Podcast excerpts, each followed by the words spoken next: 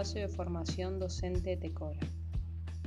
Durante estos episodios, en este podcast denominado Religión 3.0, desarrollaremos diferentes temas para complementar tu clase de religión.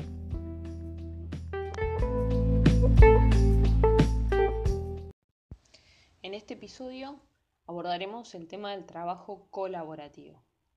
Eh, es un tema que está sonando en todos los ámbitos educativos, cada vez más, a nivel nacional y a nivel internacional. ¿no? Hace años que se viene hablando de, este tipo de modo de trabajo, que busca desarrollar una competencia y una habilidad relacionada al trabajo en equipo efectivo. Eh, en general en el colegio no es algo que no se enseña, aunque podamos promover algún tipo de trabajo grupal, no necesariamente un trabajo grupal es un trabajo colaborativo. Eh, ¿Por qué? Porque no siempre todos los miembros del equipo trabajan con igual intensidad, podríamos decir, con, igual compromiso.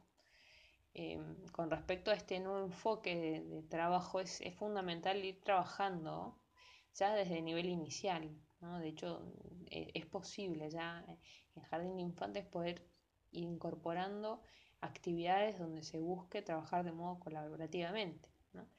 Em, es una habilidad que cuanto antes la empecemos a, trabajar, eh, mejores eh, resultados obtendremos, ¿no? Va a ser mucho más fácil, Y, sobre todo lo fundamental que es, que es algo imprescindible hoy para, para la vida, ¿no? Para el trabajo, para en cualquier ámbito que nos encontremos. Ahora es interesante que partamos de la pregunta, ¿no? ¿qué entendemos por colaboración? Eh, podríamos decir mm, que lo que busca este enfoque es que todos participen, todos son importantes y, principalmente también que todos aprendan, no solo que algunos, sino que todos. Eh, hay, podríamos decir, un principio mm, eh, que es considerarse corresponsable del aprendizaje del otro.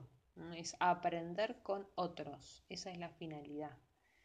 Y es un, es un eh, modo de trabajo en donde todos ganan, no sea una competencia, sino que yo aprendo si los demás aprenden.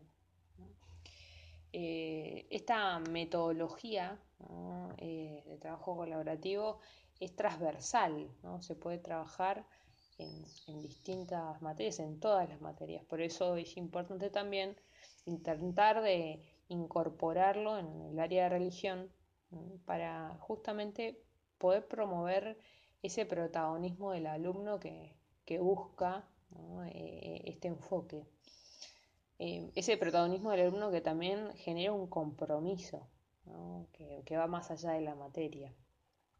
Es un enfoque que genera vínculos, ¿no? hay una interacción cara a cara, hay un feedback constante, hay distintos modos de feedback. Eh, hay uno muy interesante que se llama escalera de retroalimentación, que es, eh, es, un protocolo que desarrolló Daniel Wilson en el año 99.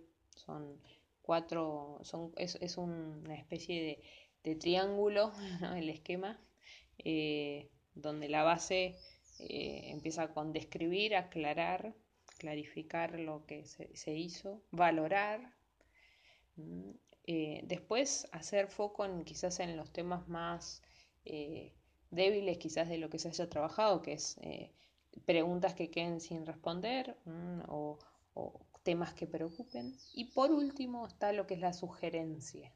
Es interesante ver el esquema porque es un triángulo y tiene que ver justamente de qué hay que hablar más y de qué hay que hablar menos. ¿no? Lo, más chiquitito, que es lo último y es lo más pequeño, es la parte de sugerir.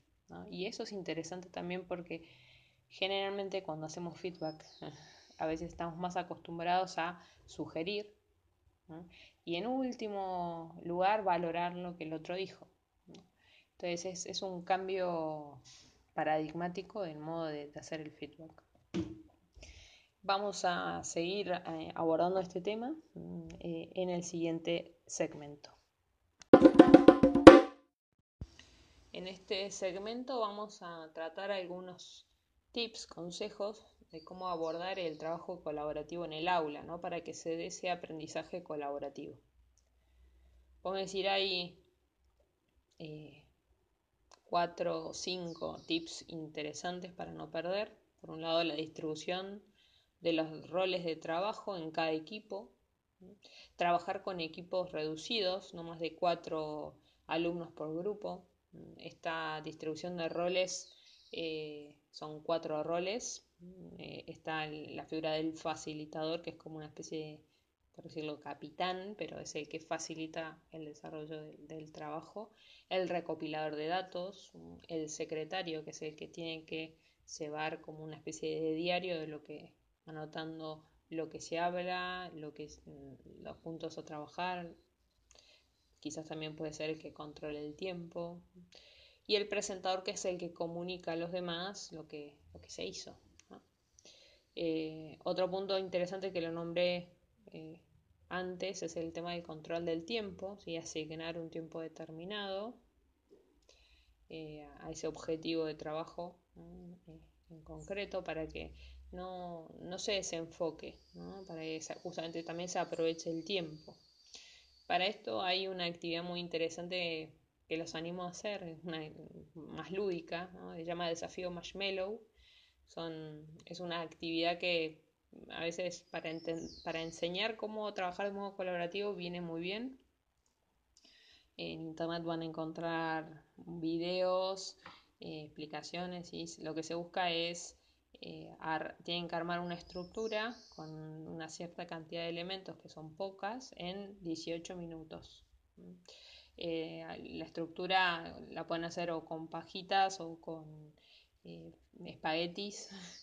Eh, se les da un metro de cinta de papel, un metro de hilo, 20 espaguetis y un marshmallow que es esa golosina medio esponjosa. Si no tienen eso pueden utilizar un pompón de algodón.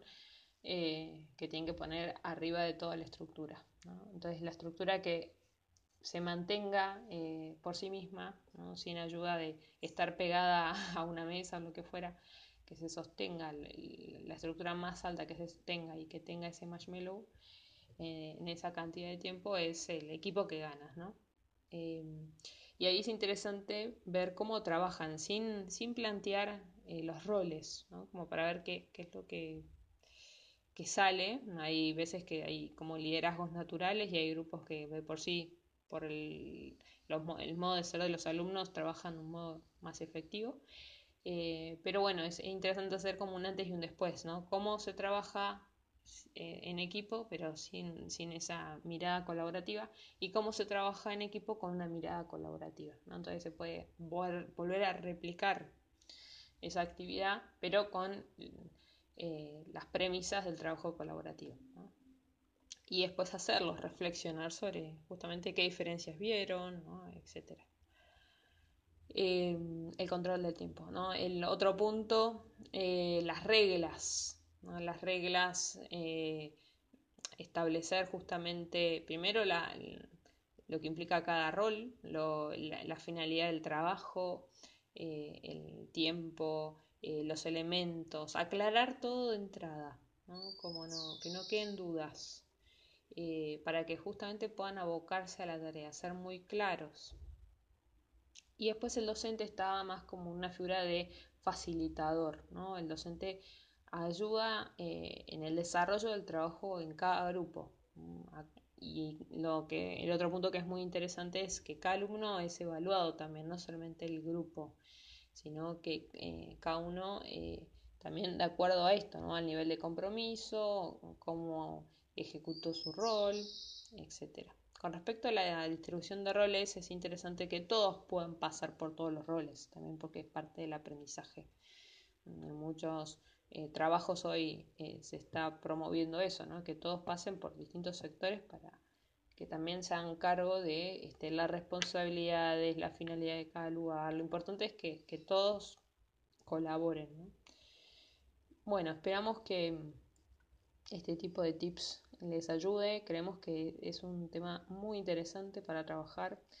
Eh, les recomiendo leer un libro que se llama El aprendizaje cooperativo en el aula, que es de los hermanos Johnson y Johnson, que son los que desarrollaron eh, este tema. Y bueno, van a encontrar también en la plataforma Tecora eh, algunos links relevantes al tema. Nos vemos en el siguiente episodio.